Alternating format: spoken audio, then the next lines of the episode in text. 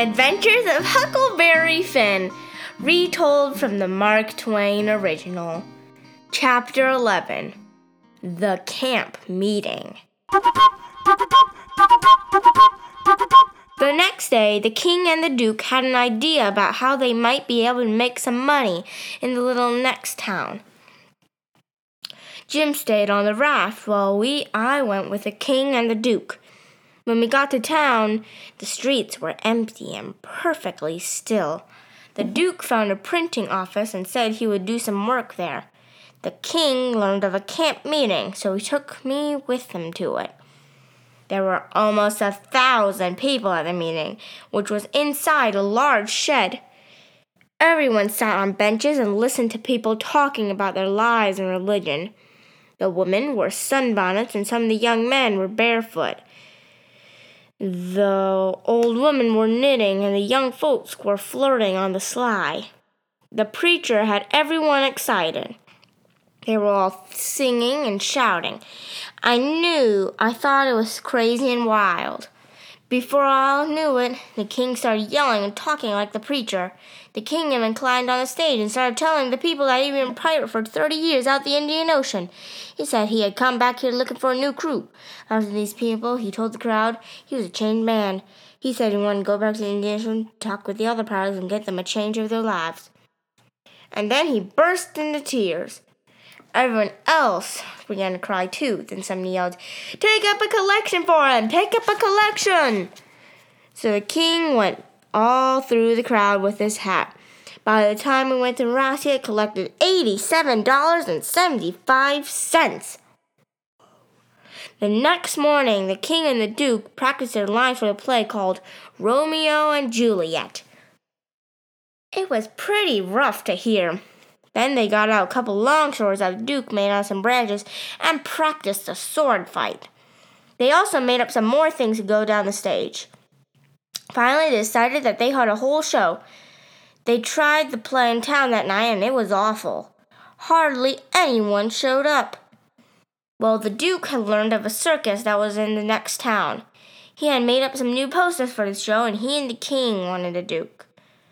The poster said it would be grand and that ladies and children would not be admitted. If that doesn't get him to the show, I don't know what will, the Duke said. All the next day, the king and the duke worked hard. They set up a stage with curtains and wove candles for lights. They also discussed some new ideas for the night's show. That night, the place was packed full of men. Each paid 50 cents to get in. The Duke's poster had worked on them. The Duke came out stage and talked about the play. He told the men over and over again how great it was. When he'd finally raised everyone's hopes high enough, he'd rolled up the curtain. And the king came crawling out on his hands and knees. His whole body was painted different colors. He was as colorful as a rainbow. It was wild, but awfully funny. The audience almost died laughing. When the king finished prancing on the stage, they roared and clapped until he came back and did it all over again. After that, they made him do it another time. It would make a cow laugh to see that old man.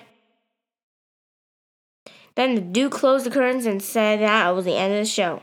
Twenty people called out, What? Is that over? Is that all? The Duke said yes.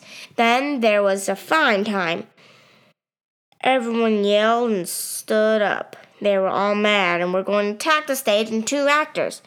But then a big man shouted, Hold on! Just a word, gentlemen. They got us all right, but we don't want to be the laughing stock of this whole town. We should leave quietly and talk this show up.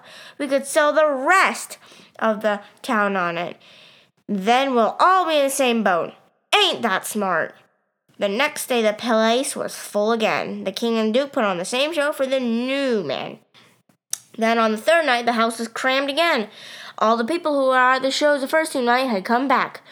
I saw every man had bulging pockets. Some held something bundled up under the coats. I smelled rotten eggs and cabbages. When the place couldn't hold any more people, the Duke started around the stage door and I followed him. The minute we turned the corner and were in the dark, he said, Walk fast now to get away from the houses. Then run for the run, run for the raft like the devil was after you. We got to the raft pretty quickly and were soon out on the river again. The Duke said he knew the audience would try to fool us by coming and throw rotten food at us. They wanted revenge for being fooled the other two nights. The King and the Duke weren't upset though. They took in $465 in those three nights. I never saw money handed in by those wagon load before.